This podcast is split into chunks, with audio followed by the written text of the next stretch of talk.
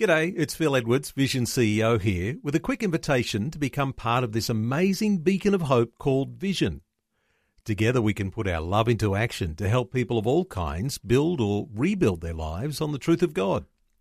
Please consider the part you can play during our upcoming Visionathon appeal, remembering that it's your support that makes Vision possible, including this podcast. Audio on demand from Vision Christian Media. Foundations. That's when judicial blinding was given. It wasn't given because of the crucifixion. Yeah, so that was actually about a week before the crucifixion, wasn't it? That triumphal entry. Precisely. Where they said, tell the people to be quiet. And he said, well, if they're quiet, the rocks will cry out. Foundations. Understanding the Jewish foundations of our Christian faith. With Rob O. Robinson and Mandy Warby. Judaism and Christianity are both messianic faiths, meaning that both of these faiths believe in a coming Messiah who will right the world of its wrongs and usher in an era of peace.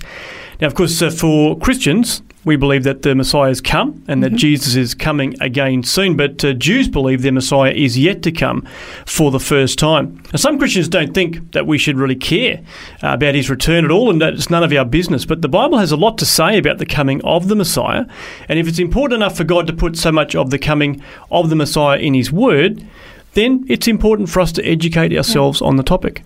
It absolutely is. The Apostle Peter, in his epistles, he actually talked about a time that would come where people would mock Messiah coming, say, oh, everybody's been talking about him coming for all this time. He still isn't here. Rah, rah, rah. Let's just, forget about it. But he goes on to say, they forget also that there was a time when judgment came upon the world that they said would never happen as well. We're not supposed to take lightly the fact that the Bible says that our Messiah is coming, that we're supposed to be watchful and alert. It's actually very important. If it wasn't important, God wouldn't have put it in his word. Now, I have to also say that sometimes people get so caught up in Bible prophecy that they get weird. They get really strange, Yep. And they put charts up everywhere and they're little diagrams, and they actually they don't think or talk about anything else. You find a prophecy relating to every event that happens, every news story is some sort of a fulfillment of something. Yeah, and then it's almost like you're trying to force biblical prophecy into any event that happens. And honestly, that's really off-putting, and it actually kind of discredits legitimate prophecy. I don't want to say prophecy watching, but it's the study of prophecy. So we don't want to get weird and strange, but if it wasn't important, God wouldn't have put it in his word. And let's face it, a huge portion of the scripture is predictive prophecy. All scripture is prophecy because it's all pointing toward the Messiah. So it's all scripture is prophetic. But then the predictive prophecy alone takes up a huge portion. So it's important. Okay, God's put it there, so therefore it should be important to us. Let's not become weirdos in the process. Now, I wanted to look at a couple of prophecies that we have actually touched on before, just to sort of whet our appetite a little bit, because in the next program, I've got a really exciting prophecy about the coming of Messiah that I want to share about. It's really, really cool the way it was fulfilled as well. Most people don't know about it. But also, just to also re-emphasize something we have mentioned before, and that is when the Jewish people rejected their Messiah, or they didn't recognize his coming. See, God brought judicial blindness upon them. He didn't bring judicial blindness on them for his crucifixion. That was actually his master plan.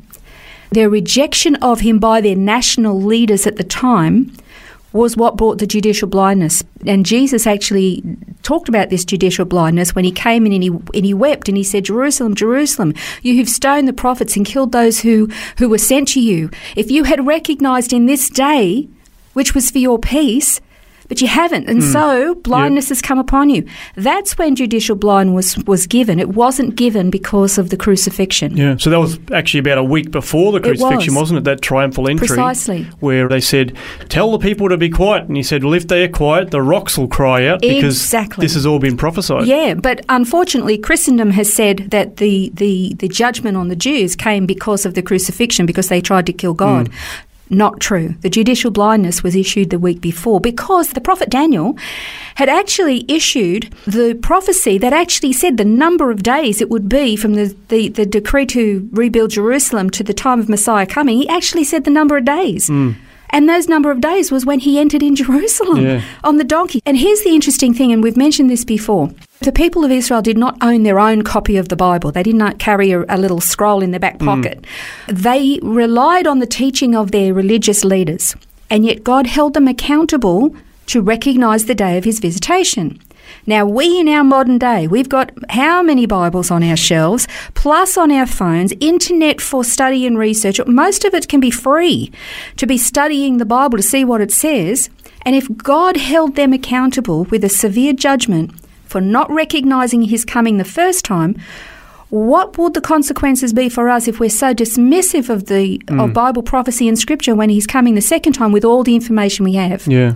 So that's just a word of warning for us. Let's not be weird, but let's not be ignorant at the same time. For sure. Okay, so I wanted to quickly look at a couple of prophecies. Isaiah 7:14 says, "Therefore the Lord himself will give you a sign. Behold, a virgin will be with child and bear a son, and she will call his name Emmanuel." Now, it's incredible that we talk about the virgin birth. Somebody actually wrote a book once and said, you know, is the virgin birth really that important? You know, because it used the scripture could also mean a young maiden. Well, if she's not a virgin, why is it a miracle? Because women have been having babies since Eve. Yeah. Okay, the miracle only comes because she was a virgin and untouched. Yeah. Let's not try to discount that miracle. There's nothing immaculate about it. There's nothing immaculate at all.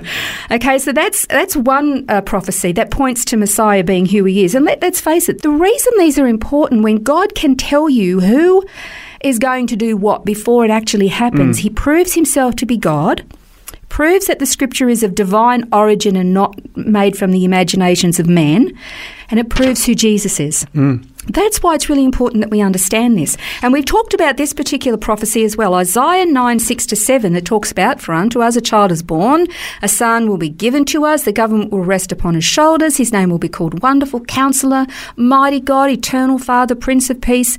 And there will be no end of the increase of his government or of peace on the throne of David over his kingdom, to establish it and to uphold it with justice and righteousness from then on and forevermore. And the zeal of the Lord will accomplish this." Now, we've talked about this before, that we always focus on the child coming, but all those titles belong to that child. So when you look throughout history, you think, well, who actually could possibly fit this criteria?